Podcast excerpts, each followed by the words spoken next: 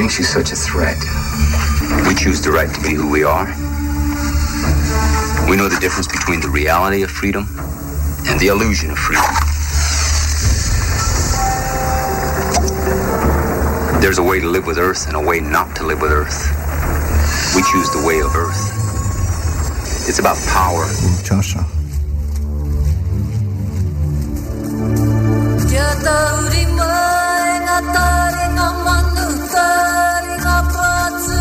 Joshua.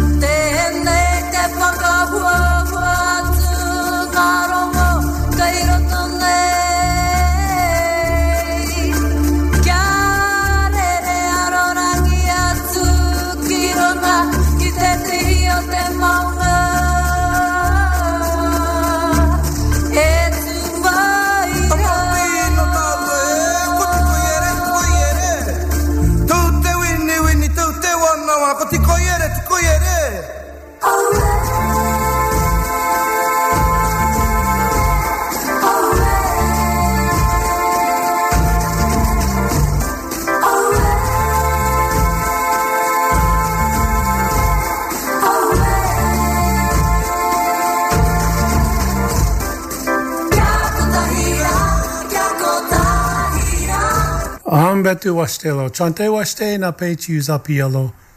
Le unkipiki he wastelo. Greetings and good day, and welcome, my relatives. I shake your hands with good feelings in my heart. It's a good day for all of us to be here. This is First Voices Radio. I'm Tiokasin Ghost Horse, sending you greetings and strength from the mountains of the Esopus, the highlands of the Esopus. This is an all native hosted, all native produced First Voices Radio, and Liz Hill is a producer of First Voices Radio. And you can now hear us on iTunes, Apple Podcasts, Buzzsprout, Spotify, as well as First Voices Indigenous Indigenousradio.org for archived downloading and listing. You know, personally, I'm really interested in off the grid indigenous. Do you think there was an indigenous off grid that indigenous peoples had to be off grid? Many people are trying to be off the grid which means maybe some indigenous peoples already know how to do that because it was before. It was before, really. And so, this next guest, we want to meet the off grid indigenous entrepreneur who is helping reinvigorate Hawaiian culture for the next generation. Tanya Malelani Naehu is an educator, performer, artist, community organizer, and activist at Aloha Aina from the island of Molokai, Hawaii. Stemming from a very diverse multiracial genealogy, she is Boricua, being of Africa, Taino, and Spanish descent, as well as Kanaka Maoli, Portuguese, and Chinese. Malea was born and raised in Hawaii and educated at Kamehameha Schools for Hawaiian Children, also an alumna of the University of Hawaii, Manoa. Kamakakuokalani Center for Hawaiian Studies, she obtained her bachelor's degree in traditional Hawaiian society, which is pre Cook, which is pre Captain Cook, the supposed European discoverer of the Hawaiian Islands. As we know, as indigenous peoples, it's not true at all. As a co founder of Kahale Hoaka, an online school of Hawaiian knowledge, her teachings are grounded in indigenous philosophies and practices such as Mo'olelo Olelo Hawaii, Hula, and Oli. She's also the director of Molokai Nui Ahina, a multi generational community art project that is founded in traditional storytelling by teaching various art mediums through the vessels Mo'olelo. She emphasizes great importance in building communication skills, confidence, and a new generation of storytellers. Her teachings are rooted in the belief that the ancient wisdom of our ancestors is the answer to our modern day problems. And so, with that, I'd like to introduce you and welcome Tanya Malelani Naehu to First Voices Radio in this way. Na zapielo le. So, thank you for being here, Tanya Naehu. It's an honor to welcome you here, Tanya. Oh, mahalo, mahalo nui a oko pakahia pau no ke ia la me ka noho ana me oko. Um, thank you so much for having me and asking me to be a part of this. I'm really excited. Thank you. Um, you know, I think the first question is when you talk about off grid, off-grid indigenous entrepreneur who is helping re- reinvigorate Hawaiian mm-hmm. culture for the next generation. That's like we automatically, as indigenous peoples, go to that next generation. But what does off-grid mean? People kind of stereotype it, assume it. Oh, no lights, no no motor car, sort of a Gilligan's Island, if you remember that. You know, just simply Fred hmm. Flintstone type of mentality. Yeah, well, you know, you'd be surprised. A lot of people come up and they visit our, our little homestead in the valley and they're just like, this is off grid? And we're like yeah it's off grid. You know nowadays off grid is means it's something something very different than how you mentioned i grew up with Gilligan's Island so it's close to that though because we live on an island in hawaii in the middle of a rainforest in a valley next to a stream. So uh, kahale hoaka our online school is a studio that's attached to our off-grid home. So uh, the school is off grid as well. We are completely reliant on solar energy, um, meaning you know solar panels, batteries. Uh, we have a stream. We're very blessed. So we live on the far east end of the island of Molokai, which is the most rural island in Hawaii. So the far east end is even more rural than the middle of the island. You know where town and the stores are. Uh, we're in a valley that um, after you know the corner, you pass around the corner, come into our valley, and you'll lose all the county water lines. You'll lose, you know, the electrical lines. You'll lose all that stuff. So we had to um, create it for ourselves. So our stream water that runs to our, the stream water runs to our home. That's how we wash our clothes. We wash our bodies. We wash our dishes. it's the stream water, right? 20, 20 yards away from our home and our studio. And like I said, solar power energy. Um, and we were very blessed uh, to be offered through the one uh, way that we're connected to the grid is our landline. We have a landline. So there's a pole that was installed here decades ago. And so we said, hey, we have, you know, we can install a landline. And thank goodness the telephone company has really incredible fiber optic internet through the landline. And so we were one of the first on our island two years ago, because prior to that, I mean, forget it. We were going on satellite internet and it was slow. You couldn't stream anything. So it was really cool because two years ago was when we started our online school. And a month after that, I got a phone call and they said, Hey, do you want to be the first on the island to get this high speed fiber optic internet? in this deep valley and like nobody knows about it. And I was like, oh my gosh the you know the ancestors are like making this happen because that was the one key to be able to make our online school accessible to everyone uh, especially during the time of covid. And so it was such a blessing. So that's what we mean when we say off grid so when you talk about the online school program teaching about timeless uh, hawaiian i remember timeless hawaiian wisdom and culture which one comes first wisdom or the culture is the, the wisdom coming out of the culture because that has to be in place like you are. Absolutely. Absolutely. Yes i think it uh, you know that's a really good conversation when you talk about indigenous peoples overall trying to retrace uh, who they are when so little was left behind or, or taken really. Um, and so in the hawaiian culture for instance you know we weren't allowed to speak Olelo Hawaii uh, after the overthrow. I think the law was passed in 1896, where English was to be the primary language, right? So slowly it was this, um, you know, stripping away of our identity. And so by the time we came to the Hawaiian Renaissance, which we identify as like the 70s, when our voyaging canoes started to retrace those voyages over the Pacific using the stars, immersion, uh, Hawaiian language immersion schools started to emerge.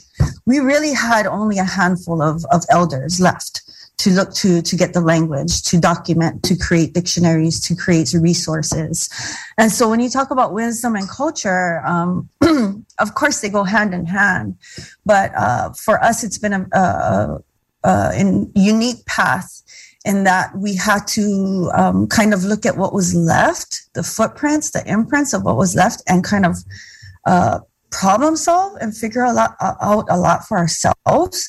We had to dig into archives and thank goodness we had um, you know incredible scholars in the 1800s that were documenting our chants a lot of a lot is held in our chants which is my passion uh, the storytelling stuff like that. And so things started slowly started to unfold. And so when you start to uh, you know seek this wisdom then you start to live it.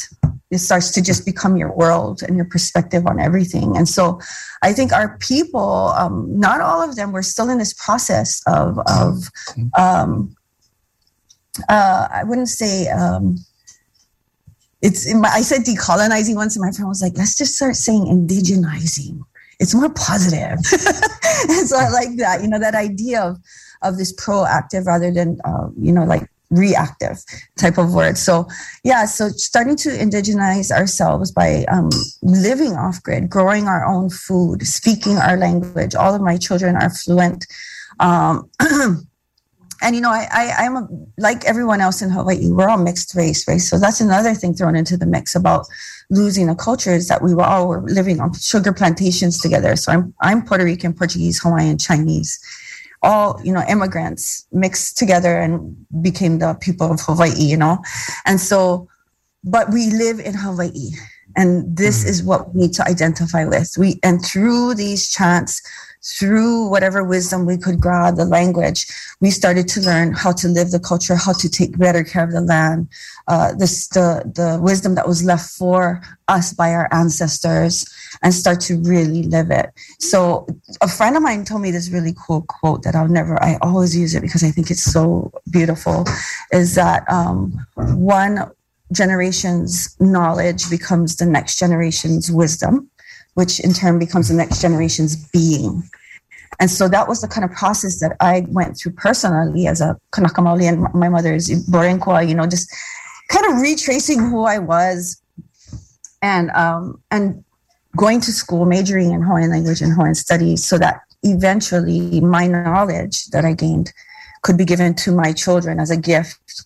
And then we just skipped out the wisdom and, and, and went straight to being so watching my children grow up, you know, as as their first language, living, growing the food, eating the food, working the ocean, knowing how to fish, clean fish, all those wonderful things, understanding the moon phases, um, it's their being now. You know, it happened that fast.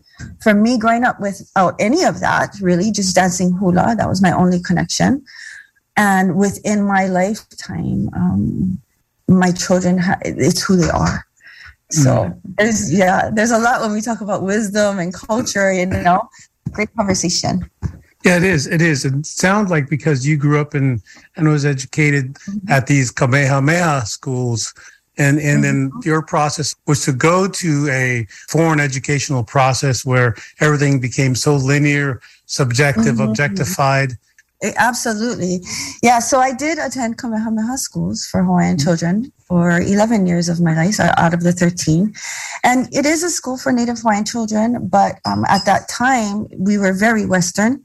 And so we weren't mandated to learn Olelo Hawaii. Um, we, mm. you know, we dabbled in it we had Hawaiian studies classes and so forth. We knew who we were. And, and so I knew that part of my identity, but I really wanted more. And so, like you said, we go, we go to the university.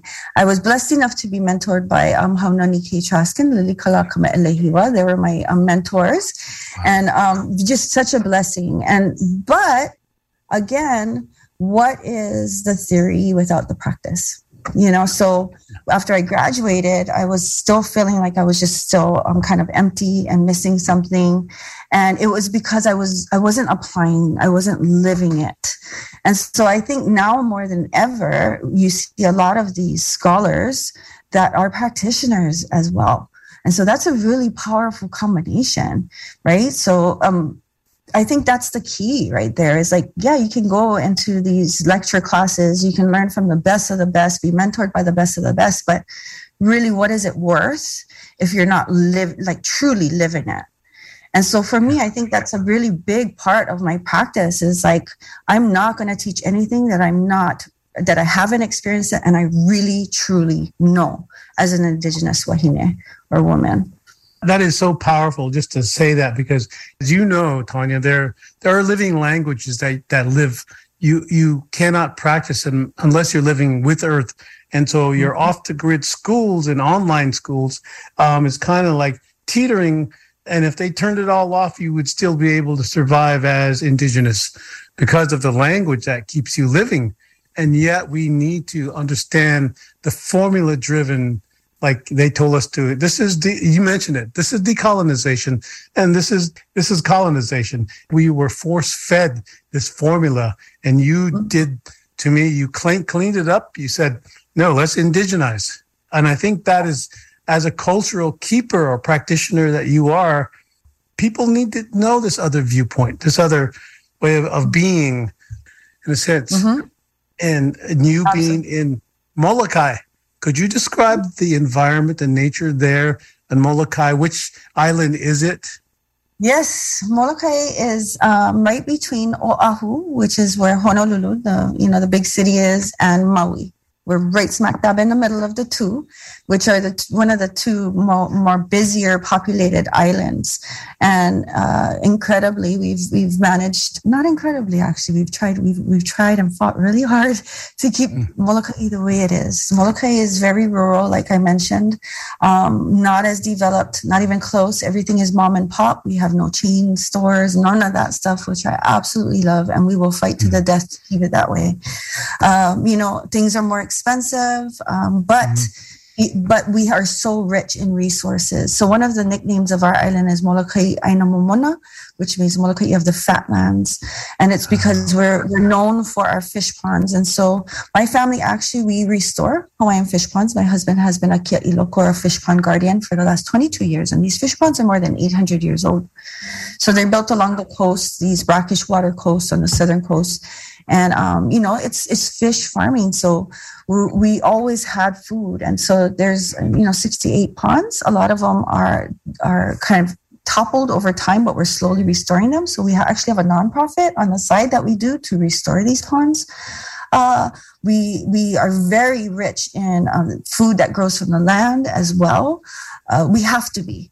We have to be. Not not because you know, we want to hold on to our traditions. Of course, we want to do that, but it's because it's so expensive to live in Hawaii, you know? And so we thank our ancestors for giving us these gifts and what they left the taro patches, the fish ponds, so that we can maintain them and we can continue to feed ourselves. So Molokai is very different. It's closer to what Hawaii used to be when you come to Molokai. mm. So I'm thinking. I you just saw me drink a, uh, some water. Yeah. Um, I also go to a spring, and mm-hmm. it's it's funny because ironically, the spring doesn't charge me for drinking the water, but mm-hmm. you know the plumbing, the store. Yeah. Uh, mm-hmm. you know what what is that so but we don't have that in front of our minds we mm-hmm. automatically assume that's how it is yes. um and so when when you teach mm-hmm. these your uh, you know, the projects, the multi-generational community that you have, the art projects, traditional mm-hmm. storytelling. What does that entail? It actually entails the exact thing you were just talking about. So a part of what we do with the restoration of the fish, fish ponds is, is securing punawai or water springs, identifying where they are, opening them up very gently, digging by mm. hand, no machines, securing them so we have the optimal water flow. But the the the lessons and units that I design are based on these traditional um, stories or mo'olelo that help us to understand those types of natural resources, how they work, why they work a certain way, and even the the deeper cultural spiritual aspect of it, and identifying these things by their names and the deities that protect them, and the de- deities' different body forms, and why do they have these different body forms? Because actually, scientifically, these things are connected. You know, so it's all like before Darwin, before Western science, it's like we had we we have the answers, and so that is the foundation of everything we teach. So if I'm I go into a classroom because I do, still do um, in person in the classrooms here as well as my online school. When I go into the classroom, virtual or in person, I am planting that seed of personal connection, and for that the kids to say, "Oh, okay, we're learning about trees." We're going to learn about trees from Hawaii. Because prior to hmm. this, we're reading textbooks and they're teaching us about maple and oak trees.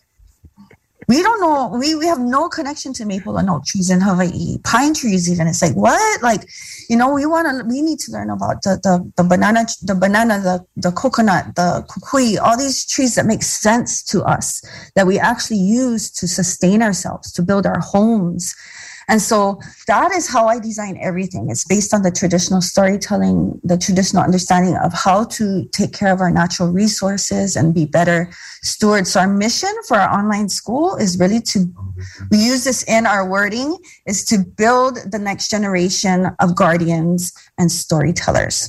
Because those two, that combination, you can do anything. You know, you want to be a doctor, learn how to learn your storytelling and how to be a, a good steward and, and, guardian to our land and our people first. You want to be a lawyer, you do the same.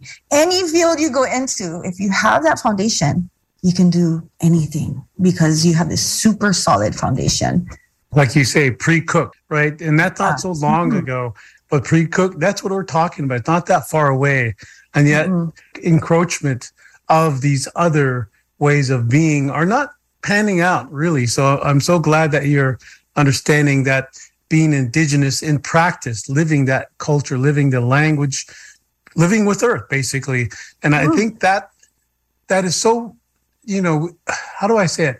12% of the world is quote unquote white, but they control 96% of the standards of how people are to behave around mm. the world. Psychology, science, art, economy, you know, mm-hmm. and everything. That's why you referred to, geez, we're learning about oak trees and maple, and there's not, none of those exist there.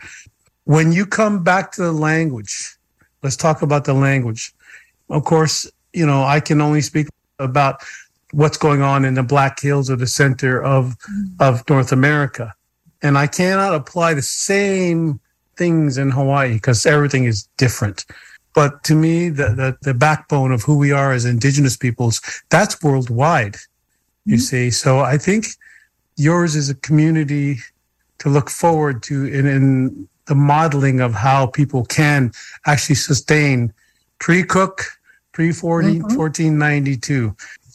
I think that um, our decolonization process has was was uh, it happened pretty quick you know, from the time that Cook came uh, in 1778, uh, by the time King Kamehameha died in 1819, almost 90% of our population had died from the diseases that Cook's men brought. And so I like to always use that um, that to kind of spark a fire uh, not just in our Kanaka Maoli children, but all the people of Hawaii, because, um, or even more so, I say specifically to the, the ones who have the koko or the blood, the mo'okuauhau and genealogy, is that we have a personal responsibility. Like, mm. we're the survivors. We were, we, we are blessed to have been that 10%, to have come from that 10%. And we have a serious kuleana and responsibility to start stepping up to. And so um, I always like to use that, um, you know, that story to kind of spark this fire and they go, oh my gosh, I am, I'm, I'm, I'm special, you know? And I think as indigenous people, we're, we're really taught growing up that we're really, we're different. How do we fit in? You know, where's our part in this whole scheme and story of things? And so when you, you, you flip that and you say, you know what? That's we're going to be the heroes in this story. We're going to flip this story around you know? And so we don't have to let that moment define us. And so just by um, you know planting that seed it, it it's immediate the reaction. When i tell especially kids when I tell kids this, that you see the spark in their eye, and they're like, "Oh my gosh," you know. And so when when a lot of times when I when when I teach, I'm also a hip hop artist, so I'm, I'm a hip hop recording artist. That you know, I use like mm-hmm. our language and hip hop and stuff. But we're really trying to uh, reach out to to the to all audiences, but mostly mm-hmm. the kids. Because if we can grab them, because you know it's hard to convince adults to change their yes. mind. Yes and, and start changing their thinking and decolonizing their minds. It's hard. And so I go straight for the kids. I'm like, if I can plant that seed, like they're never, it's just going to keep growing. Like it's never going to disappear, you know? And so a lot of times we look at these traditional ideas, concepts, stories to spark the fire, but also coupling it with these modern mediums because we're innovative people Mm-hmm. Right, so we always want to look to the past. There's a great olelo no ikavama mua kavama hope, and the in the future is our past right? Mm-hmm. So we keep one foot there, and then we keep move, moving with the other foot, and we we are innovative people as Indigenous people. We are always like evolving and trying to adapt into our natural environment. How do we how do we keep continuing who we are? And so I think I like to grab these um, more contemporary mediums, hip hop, uh, video, you know, making these online virtual school, which I never thought I would do because everything was always so traditional, face to face, you know. But then really trying to embrace as an Indigenous woman and say, you know what, if I really want to make a difference, we're going to have to put one foot in each, you know, the past and the present and the future, excuse me, the past and the future, and use those two to the advantage of our people to move our people ahead. So, you know, whether, like how I said, all these contemporary mediums that I really embrace, but using the past as the solid foundation for it all. Can we talk a little bit about the seeds that you you were you were mentioning? Oh, you didn't mention it, but I'm. You wanted to talk a little bit about Thinkific. Yeah, Thinkific. So Thinkific um, actually gave us a really wonderful platform to be able to reach the whole world. We're global, you know. So the, a lot of people don't know that there's more Kanaka Maoli, which is an indigenous people to Hawaii, outside of Hawaii than in Hawaii, because like I mentioned, it's so expensive to live here. So we have probably half of that outside diaspora population is probably in Las Vegas alone. a lot of them go to the West Coast um, it, and then along the Pacific coast because it feels closer to home. Um, and so we really wanted to be able to reach them that was one of my main initiatives was to reach all of these Kanaka Maoli who had to move away from home, that are first, second, third generation away from Hawaii, but they never have let go of who they are. But it's very hard for them to find resources, uh, communities that they can relate to on that level. And so we wanted to create something to really reach out to those Kanaka Maoli and also beyond the Kanaka Maoli population because there's a lot of people who call Hawaii home that are not that are not Hawaiian, that are not Kanaka Maoli, you know, and so I also wanted to leave the door open for them because I I truly believe that our Hawaii can flourish once people who live in Hawaii understand our culture.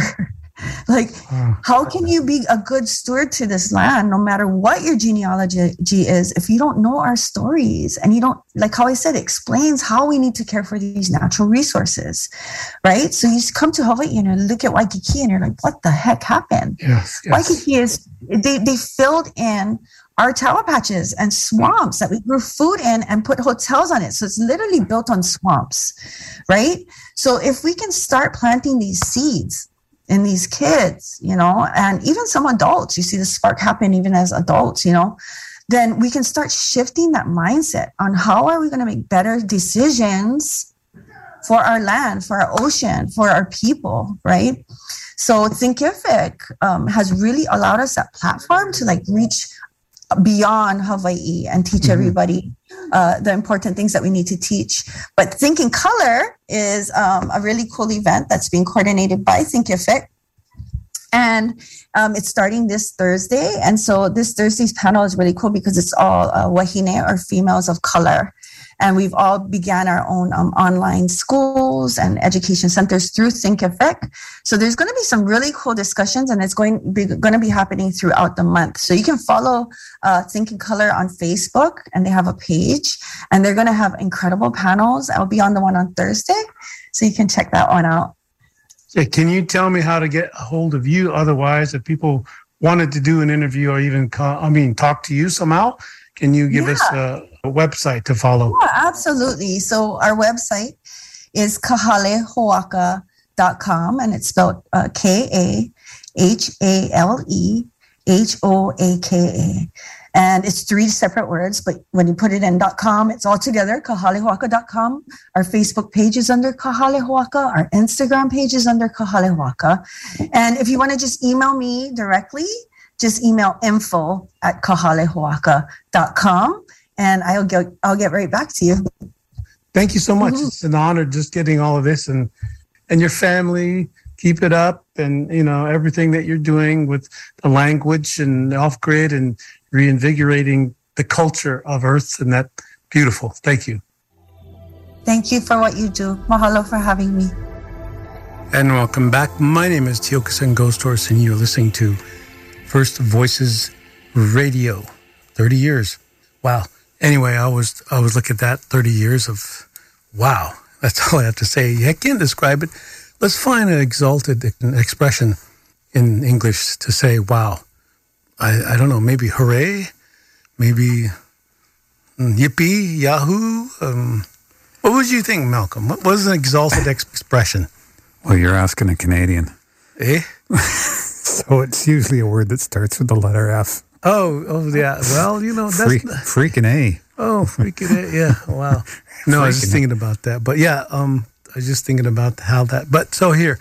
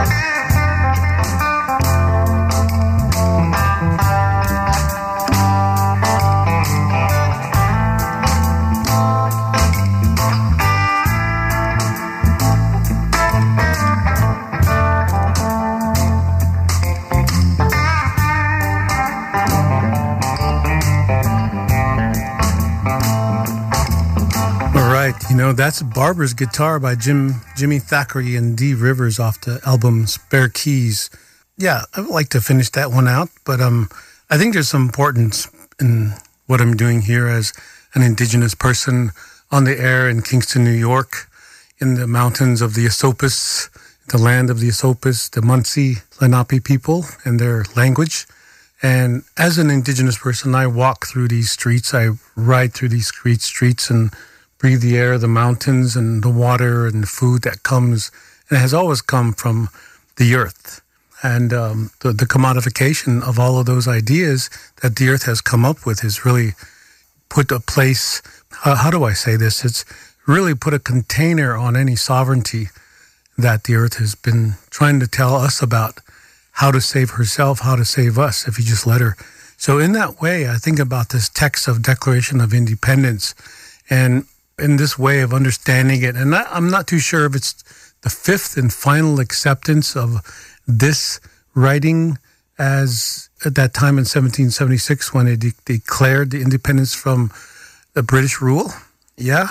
And when I read the start reading this, when I could understand the etymologies uh, of certain words and terms back in my day when I was in the ac- academic world and and reading books and standardizing any wisdom that I could, actually educating the wisdom out of myself so that I could think binarily and think in domination terms, uh, dominative terms. And so I thought about what is so different about this Declaration of Independence that everybody's going to go off and have fake war and blow up things and scare the earth and scatter the earth. And wow, that sounds familiar. That they scatter all over the earth and be fruitful and dominate, right? And so but I thought further, you can't do that to Mars. You can't do that to the moon. You can't go on there and dominate, you know, with a book, right? You cannot do that. You, you can only do that with your weapons. And what takes in the course of those events. So when in the course of a human event, now de- describing what human means is standardized to the Western way of saying this is a human and that's anthropocentricity talking. And according to the standard that 96% of the world needs to per- behave like 12% of the world, which is European of European descent in psychology and science and religion and all those things like that. And it, so it, it the, the text goes, it becomes necessary. Now think about that. It becomes necessary for one people to dissolve the political bands. I wonder who they're talking about. Hmm. Which have connected them with another in relationship. That that's my words. Connected. Uh, it sounds like a fairly new word, but it's Latin. Uh, it was supposedly relationship, which is more homey, more down home with you rather than connected, a Latin word. And then, which have connected them with another, and to assume among the powers of the earth the separate and equal station to which the laws of nature and of nature's God entitle them.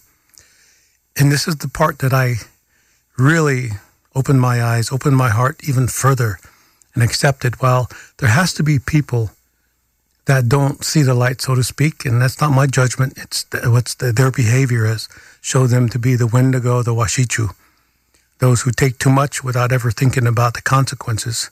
So there is no consequential thinking in this text of the direct Declaration of Independence because they're coming over here complaining about the British rule taking their freedom, taking their taxes, all the while subduing, dismissing anything native and the native relationship as a power of the earth, from the earth, I would say. And they needed to separate that. And so that they are contained in a station to which the laws of nature and nature's God entitle them. So they're trying to take away the relationship, our consciousness with, with the earth, with earth, and put us into what comes into the, the next paragraph here. So I'm going to read the whole thing and then I'm going to go into the next paragraph. When in the course of human events, it becomes necessary for one people to dissolve the political bands which have connected them with another and to assume among the powers of the earth the separate and equal station to which the laws of nature and of nature's God entitled them. A decent respect to the opinions of mankind requires that they should declare the causes which impel them to the separation. So many native peoples did not want to join this so called mankind opinions of mankind because that mankind opinions came out of Greece. It was all set up that, that they knew from that time before that this would, this would be set up as this country in the America. America is North and South, not just the United States or Canada or Mexico. And so it says, We hold these truths to be self evident and that all men are created equal. That's straight out of, some people say, straight out of Compton. That's straight out of the columns of Greece, the columns in Athens, Athens, where they said it. And I was on the plane where they declared all men are created equal, that they are endowed by their creator, a male, with certain unalienable rights. So you can do any, anything that you please. White man does anything they want to do. That among these are life, liberty, and a pursuit of happiness. Now, you remember I said, is this the third or fifth and final accepted draft that you are going by? Life, liberty, and a pursuit of happiness. And when I say pursuit of happiness, it took this long, that many drafts to get rid of. How do we say life, liberty, and the pursuit of property without making it you know obvious. So how happiness is something that no one knows, you know, unless you think it's material gain, you think you have enough money, you're well fed, you're healthy, all of that. But you have to take away property, the land, away from Native people in order to do that. That to secure these rights, see, rights, that's the thing, rights. Not meant to be here anymore, the natives. They, they need to have these rights taken away from them. Governments are instituted among men. So they're dividing the power among their own standardized mankind, driving their just powers from the consent of the governed.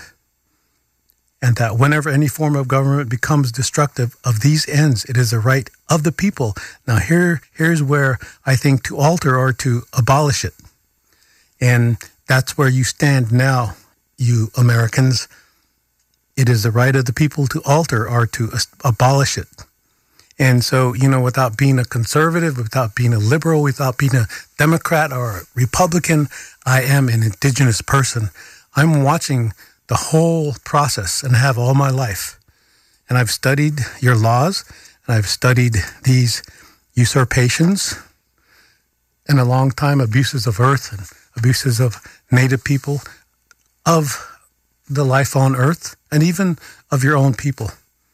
And so, you know, when I go through these texts of this text of the, the Declaration of Independence that you all are going to be celebrating, there's also a phrase in there, and many Native people know this. And um, it's about domestic insurrections, right? Homeland security or homeland insecurity. One of us, many of us Native people say, and it's about us. It tells directly. Nobody else is in it except as a people, Native people. And we are called this. He has excited domestic insurrections. This is the British is doing this and saying, well, the British are and Native people, the Indians are getting together and they're going to take over our land that we've conquered. He has excited domestic insurrections amongst us and has endeavored to bring on the inhabitants of our our frontiers, the merciless Indian savages, whose known rule of warfare is an undistinguished destruction of all ages, sexes, and conditions.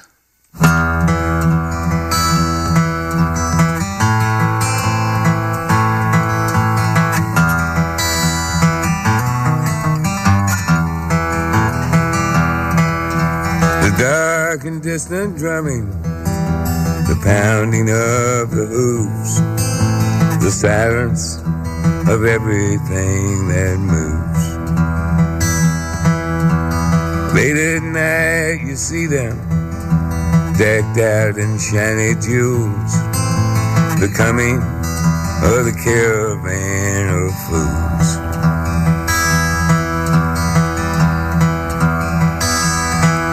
like the wings of a dove. The waiter's white glove seemed to shimmer by the light of the pool.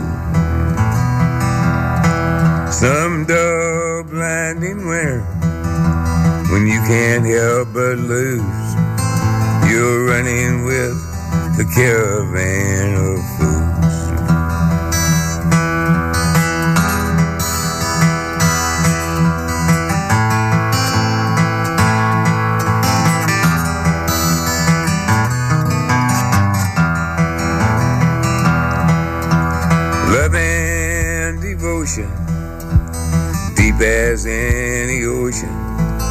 Don't play by anybody's rules.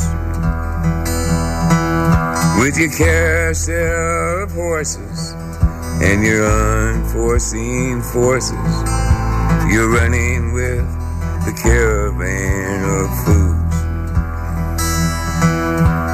Caravan of fools. Caravan of fools. You're running with the caravan.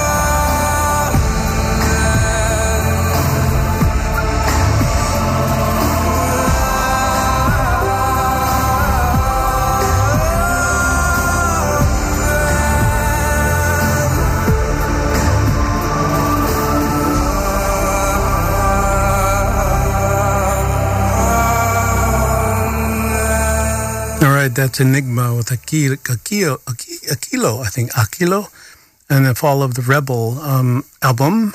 And uh, what else is the Fall of the Rebel Angel, of a Rebel Angel, excuse me. That's 2016. And I think about this, um, that song, Amen, you know, I think the original context was all men. So even back then, it was a dominator, male god. Uh, yeah, so it, it's on the same story, right? And I want to talk about the, it happened way back when this whole domination thing started out of that that dogma, dogmatic thinking that is actually killing the earth now, because it is about the war against the earth. You know, we we get distracted with our little Johnny Depp trials over there and what's going on in Ukraine, and we're thinking only about humans. Then we're going to save a whale in a tree. Yeah, that's it. That solution oriented. Yeah, that linear way of being. Um, so I think about, oh, hey, how did it begin here? How did it carry over here? Did it come in the winds? Yes, it sure did. Columbus came over, and it was a three three ships, and they came out of the blue. And as Uncle says, they were they dressed funny, and they start stabbing the earth with spears and proclaiming it was theirs because they didn't find any humans there, even though we were standing right in front of them, free, giving freely, generously, so you can live here. But you know, we didn't say own the place. Yeah, so that still that still stands. And so when this started, you know, the 1493, a year after the discovery of the Western Hemisphere, I shouldn't even say that because I'm just adding to the to the toil of the text of toxicity, right? So it is. We discovered these guys. The view from the shore says that these guys were sick. They came. We had to give them food so that they get could get well. We thought that they were sick because their skin was so light and they had sores all over. That was Columbus's crew. So the natives gave them food, tomatoes, you know, other food to make them well. They knew they were coming two weeks before because the waves told them so. And so here goes a year later, 1493, the papal bulls, uh, doctrine of discovery, doctrine of domination, doctrine of abomination now, as it is, because you call this is your all yours, your ownership, your property, and this is the way it is for the rest of the world. So we're looking for exoneration language. I don't think so. And then it came to the 1512, I believe, is requerimiento, the Spanish requirement that go among the native nations in south of the border, so to speak, right now, uh, in South America, in Mexico, and places like that are ill, ill named, um, and talk about if you don't convert to Christ, then we're going to kill you in languages that the natives never understood. So you can you can imagine Many, many, many didn't understand it. They were mostly killed. And so that comes down to 1620. And uh, this is the, the, the primer here. 1620, the pilgrims came here. And they declared the text of the Mayflower Compact in the name of God, Amen, whose names are underwritten and it names the loyal subjects of the dread sovereign of King James or the Lord King James.